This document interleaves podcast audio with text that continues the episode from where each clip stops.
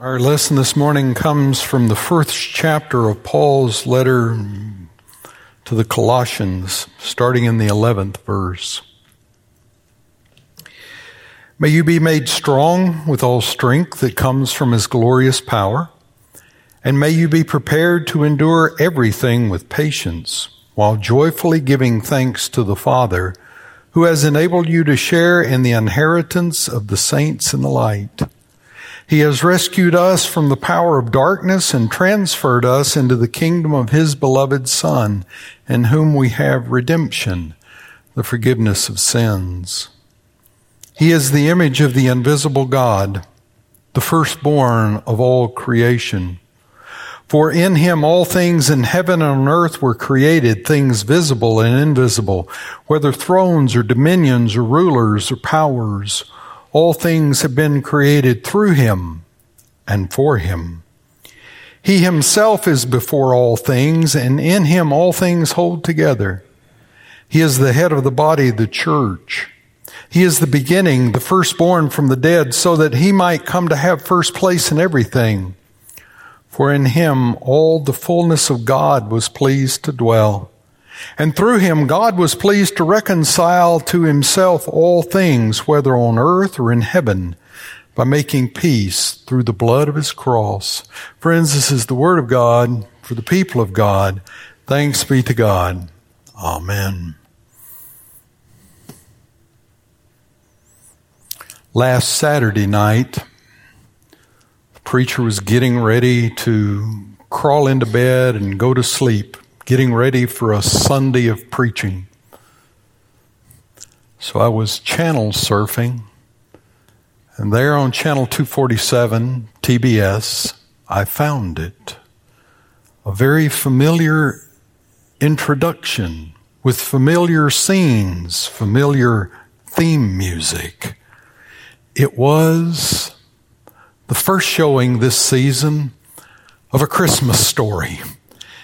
And I knew I was in trouble because as many times as I have seen a Christmas story, I have to sit there and wonder if Ralphie is going to get his Red Ryder carbine action 200 shot range model air rifle. I wonder because Ralphie's always hearing what? Yes, you'll shoot your eye out.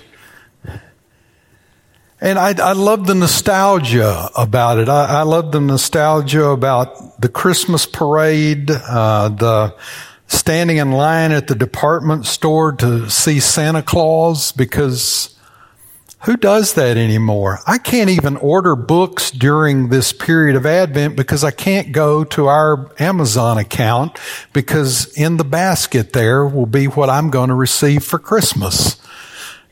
I can't spy it out. I confess, no, I'm not going to spy it out, okay? I, I won't look. I won't look. But, you know, having kids around and grandkids around, you just, you long for the good old days of a simple Christmas, of, um, simple times and simple gifts. Tamara and I have really stopped giving gifts to each other, and here's what we do. She orders and wraps the gifts for herself. So on Christmas morning, I sit there and go, I got you that. I got you. Do you like it? Is it the right size? Yeah. That is a whole lot better, guys, than spending the day after standing in the return line at Walmart, which is what I used to do. So everybody knows what they're getting for Christmas and everybody has pretty much worked that out and we've all got our wish list in the same year, each year I want the same thing. I want peace on earth and I want goodwill. And um, if you happen to buy me a purple pencil, I'll be very happy. That's pretty much it. When I was reading the text, I, I, thought that Paul had a better wish list for us for Christmas. He had a better wish list as we arrive at Christ the King Sunday. Here's what Paul wished that Christ would give us. May you be made strong with all the strength that comes from his glorious power. And may be, and may you be prepared to endure anything and everything with patience while joyfully giving thanks to the Father who's enabled you to share with the inheritance of the saints in the light. That's Paul's list. I want to be strong and I want to be prepared. I want to have endurance and patience and jo- live joyfully and to give thanks to the Father. But how do I do that? How do I get to that point of living that way day by day? Today is the last Sunday of the church year. It is known as Christ the King Sunday. Next Sunday, Equinox will be on the stage for a service of worship. Mike will be preaching with you and to you. And we start the season of Advent. The church cycle starts all over again. And we're already getting ready for that Advent cycle with um, plans and, and preparations. This, because Christmas falls on Sunday, this is the longest Advent season you can possibly have. So enjoy it. We're going to have great things going on. But Christ the King Sunday reminds us that Jesus is a king. He's not the baby in Bethlehem. He's not the holy teacher that walked through Palestine teaching the multitudes. He's not the suffering servant. He's the King and King, King of Kings and the Lord of Lords. He's the one that spun all that is into being and into existence. He should be worshiped as a king and adored as a king and followed as a king. You and I have a king. We have one who reigns over us and governs us, one who protects us, and one who calls us into his service. So how do we get to this point where we live strong and we have strength and we are prepared to endure and we're patient and joyful and thankful? Well, I want to suggest to you that the way we do it is we get stuck on Jesus. That what the text says in the 17th verse is very important for us. He himself is before all things, and in him all things hold together. All things hold together. He is the cosmic glue. He is the eternal adhesive that makes creation hold together, that keeps the planets and the stars and the cosmos in its order and orbit. He is the one that brings order out of chaos in creation. He is the one that makes us strong and brings us hope. And I want to suggest that if your life is falling apart today, it's Jesus Christ that can put it back together. It's Jesus Christ that can make you whole. You and I need to have what the Chamber of Commerce calls a sticky customer mentality. The Chamber of Commerce talks about uh, businesses that have sticky customers. These customers don't have to be sold. They don't have to be resold. There is no such thing as customer retention when you have a great product. These people are just going to come to your place of business and buy your product absolutely no matter what. Sticky customers is like getting on the tractor supply email list. I have clicked unsubscribe now for 14 straight days and tractor supply is still advertising for me. Anybody want a horse? Cause I'm about to buy you some horse feed. Them people are sticky. We need to get what's called a sticky culture, a sticky faith. There's a whole business movement designed to keep you stuck and sticky. Facebook, Instagram, TikTok, Twitter, YouTube, all use it. They all watch you watching them and they keep track of what you're watching. You want to know why your Facebook feed and your Instagram feed has so much of what you're already watching on it? It's because you're watching it and they want to put things on it that you'll watch some more. My Instagram feed has two categories. First category, pit bulls. Pit bulls who've been rescued, pit bulls who are skinny and then become fat and happy pit bull. I have a pit bull cut up, will not go home now when I bring him to the house. He comes to the house, he plays with us, he plays with the dogs, and I say, come on, cut up, let's go home to your house. He gets halfway across the driveway and right there on the ground, all fours, he lays flat. He will turn and walk back to my door, but he will not go to his house. So I have to pick him up. Have you ever picked up a growling 70 pound pit bull? I see you don't walk with Jesus. I do. Come on, cut up. Let's go home. And if I put him down before the step to his house, he would just stand there and look at me like, I'm not going inside. You ever argued with a 70 pound pit bull? I have. So I have pit bulls on my Instagram. I have airplanes. I love to watch me an airplane take off and land, take off and land, take off and land.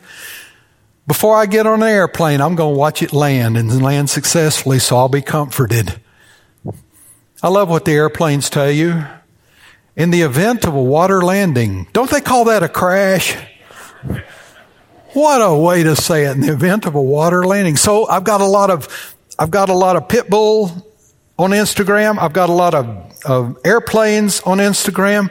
And if you come and watch my YouTube feed, because Whitney's son James and I sometimes watch videos late in the afternoon, you're going to see a lot of Legos. You're going to see a lot of um, Spidey and he loves dinosaurs and trucks. So that's what's on my, my YouTube feed, except for what Kyle McCaskill puts there. Do you know what it's like to see yourself on your, you're scrolling through YouTube looking for something watching. There's Doug DeGraffenreid. He does it to me on Instagram too. I'll be pitbull, pitbull, pitbull, pitbull, pitbull, airplane, airplane, airplane, airplane, Doug DeGraffenreid. Oh, I hate that guy. Let me get rid of him. So let's see. Instagram goes this way, doesn't it? Okay. Ah, got rid of me.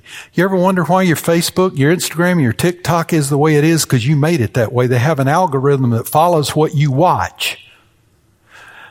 They want you glued. They want you stuck on their platform. As a matter of fact, HBO and Cinemax and ESPN and all those companies have jumped to Roku and Hulu and all that. So you can, you can cut the cable cord and you can watch them digitally. Guess what happens when you're watching them digitally? They see you watching. They're keeping up with it. And HBO has already decided what they want to do is they want to keep you glued. They want to keep your eyeballs on their product so they can influence the market, so they can influence you, so they can give you more of what you're already watching. Why? So you'll watch some more.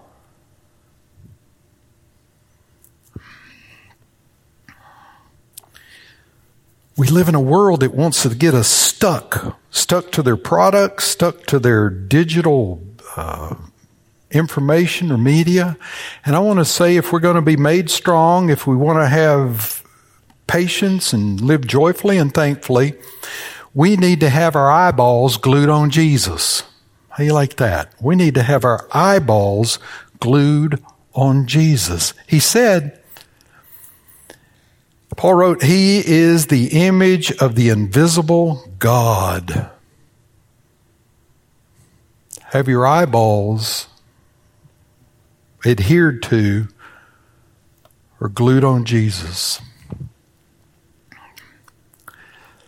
I finally got old enough that I am now considered one of the wise old clergy.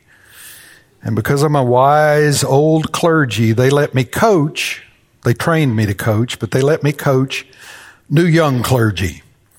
So hopefully some of the good stuff I know gets passed along and some of the old bad stuff I know just gets erased. And I have several coachees from the North Carolina annual conference and from the Kentucky annual conference.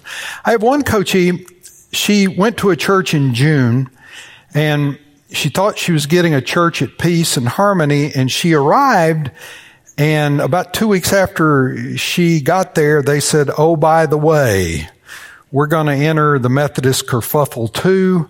And uh, we don't care what you want to do, but this is what we're going to do. We want to, we want to leave the Methodist church and all we want to do is take our buildings with us. That's all we care about. This is a church that within a five mile radius of the church over the next 10 years, the uh, county planning commission has suggested that there are going to be upwards of 7,000 new homes built within a five mile radius of this Methodist church.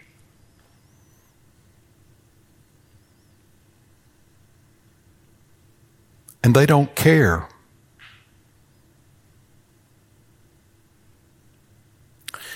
So, as we've talked through her transition into this church and all that's going through, she's become more and more despondent and depressed.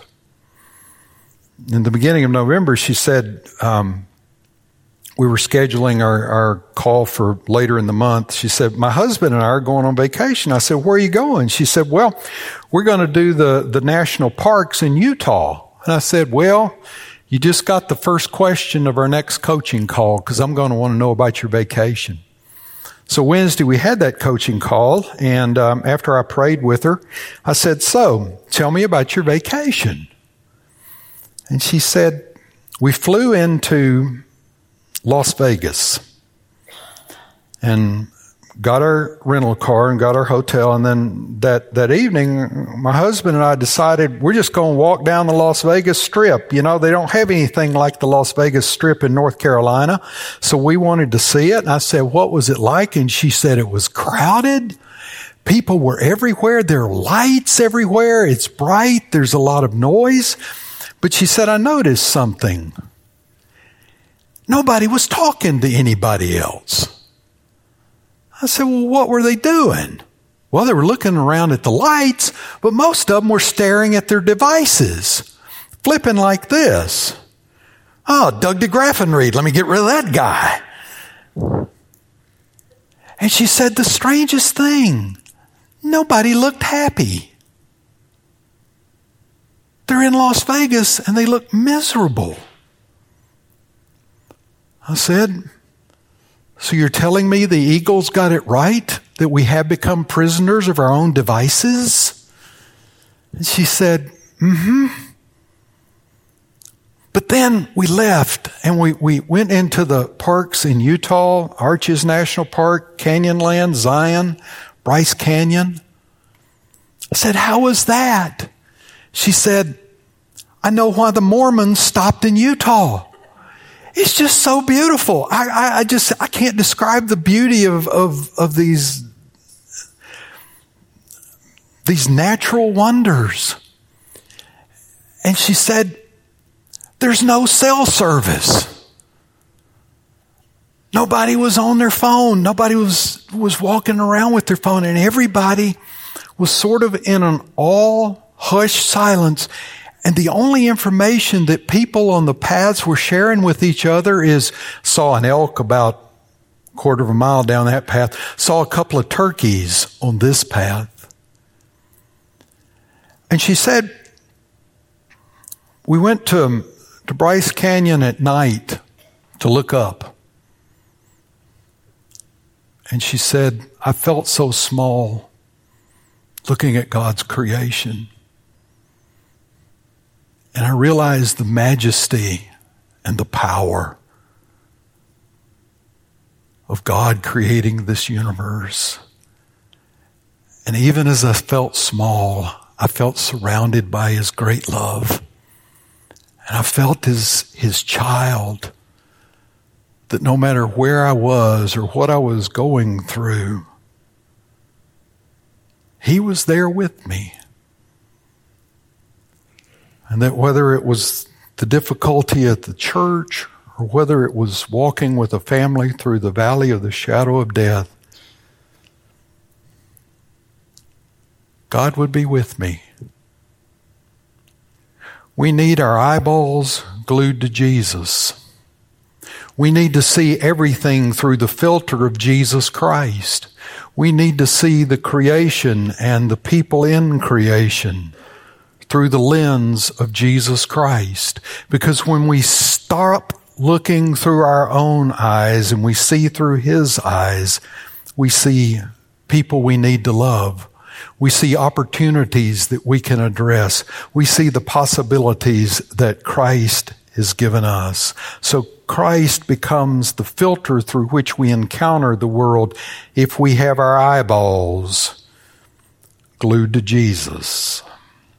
The other thing we need to be aware of is how we engage our world, how we engage the creation, how we engage the church, how we engage living life on um, Monday through Saturday. I just finished a Sunday school lesson and I got to talk about Hebrew words and I never get to talk about Hebrew words and that's all my, my Sunday school lesson was about was the, the derivation of the Hebrew word for truth, which is emet. And emet's cousin word is amen. And when something is true, you need to live the amen. So that was my Sunday school lesson, but I was much more loquacious. In other words, I talked a lot. So I've spent all week living in Hebrew words, and I've got a Hebrew word for you. Avodah. Avodah. That's your Hebrew word. Avodah. A-V-O-D-A-H, if you want to spell it. Avodah. It means at least three different things. Hear it in Scripture. God speaking to Moses, giving him the commandments. Six days you shall work Seventh day you shall rest. Six days you shall work. Avodah. Hmm. So it means work. As Moses, as God has given Moses instruction to Pharaoh, God says to Moses, here's what I want you to tell Pharaoh. Let my people go so they may worship. Avodah. Wait a minute. Does it mean work or does it mean worship? Right. You're getting it. It means work. It means worship. Third place for this illustration, the word appears 147 times in the Old Testament. But for me and my household, Joshua said, we will serve the Lord. Serve, avodah. Same word. Which way do I translate it? Where you're catching on. It can be translated work. It can be translated worship. It can be translated service. And you've just gotten the point of the Hebrew word avodah. It means we ought to live a life that is integrated, that our worship and our work and our service all should come together in a stream so that we can't tell whether we're working or serving or worshiping. It's all congruent. It's all unified. It's not a silo where we do church on Sunday then on Monday I do work. And then on Wednesday I'll find a way to serve Jesus. No, it is all a description of how we ought to live our lives and how Christ has patterned our lives to be lived. When Jesus sent the uh, 70 out two by two and he told them, I'm giving you the power to go out, your, your sheep in the midst of wolves. Don't carry a purse. Don't carry a bag. Don't carry a sandals. Greet nobody on the road. Just show up in a house, knock on the door. If they say, come on in, offer peace to that house. If they don't receive you, shake the dust off. Whatever they're eating, you eat. Whatever they're drinking, you drink. Take care of yourselves. You're not there to mooch off the family. You're there to present the story of God and what He's doing. So he's basically saying, go out and live among the people. And they come back and they're telling these great stories that, uh, Lord, in your name, even the demons submitted to us. People were healed, great things were happening. And Jesus pulls them off in a corner and said, Blessed are the eyes that see what you want to see, what you are seeing. Blessed are the eyes that are glued on me. Blessed are the eyes that see in how I've told you to live the power of God. Are you living Avodah? Is worship and work and service all the same thing? Or have you been given a checklist of what it means to be a Christian? We tell our children, we tell our young people, we tell them because that's what we were told, but we make being a Jesus follower all about a checklist. Young people, you're supposed to go to church, go to youth group as much as you can, read your Bible, pray, give money, share your faith, good, get, get good grades, respect your elders, spend spring break on a mission trip, and be a good kid. That's what you're supposed to do.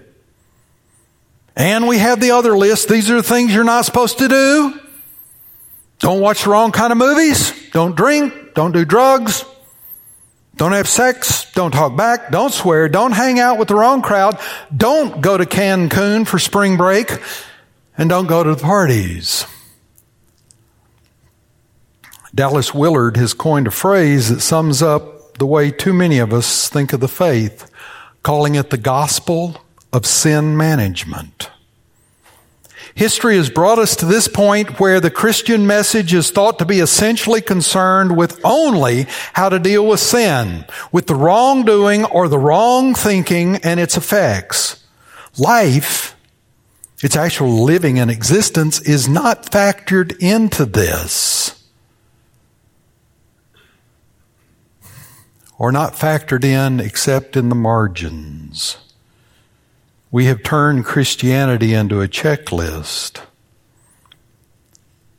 In contrast to doing Christianity that makes faith work or creating a sticky faith, Paul describes a sticky faith where we deepen our faith and we deepen our trust and, and we're strengthened by the power of the Holy Spirit. And Paul says in Galatians 5, 6, in Christ Jesus there is neither circumcision nor uncircumcision, None of it has value. In other words, Paul was telling the Galatians, you can't climb the ladder of righteousness by coming to church and going to youth and doing a, a, mission trip. You can't make yourself righteous and good and holy. And if you're trying to do that, you are leaving out Jesus Christ and trying to do it all yourself.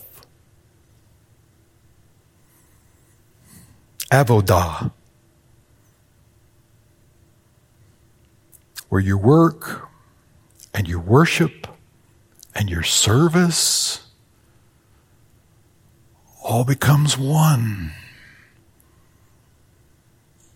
You can't tell what you're doing because it's all one. And that's where your faith is strengthened. And that's where peace comes from and joy comes from and thankfulness comes from. It's from being transformed from the inside out. That's how your life gets put back together. It's from the inside out.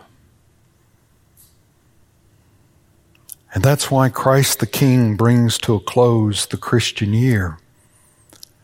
We need to be reminded we have one called alongside who is called alongside to help and who can help us.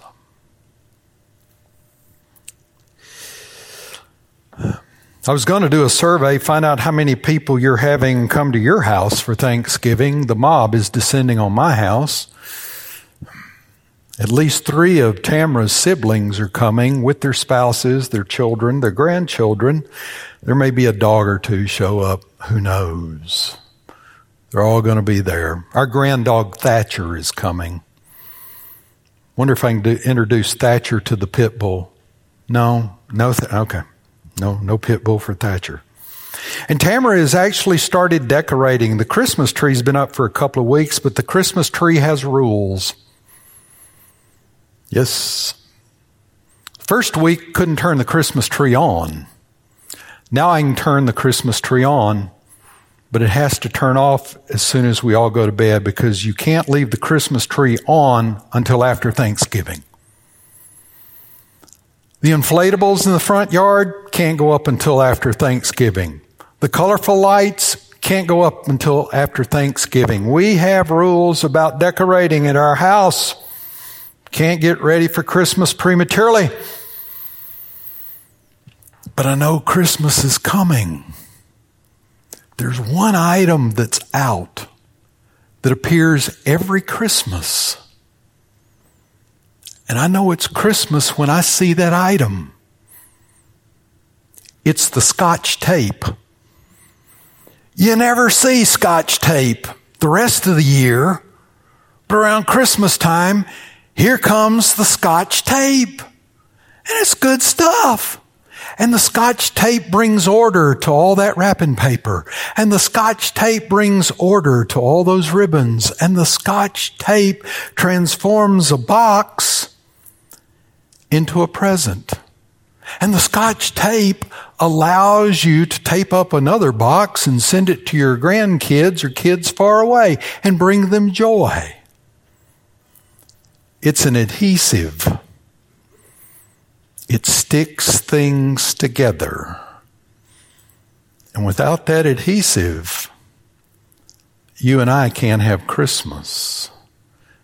And without that adhesive we know as Jesus Christ, things in our lives sometimes fall apart, but He can put them back together. He will, if you will. Would you stand and pray with me? Father, for all that's broken in our lives, for all that's falling apart, we pray.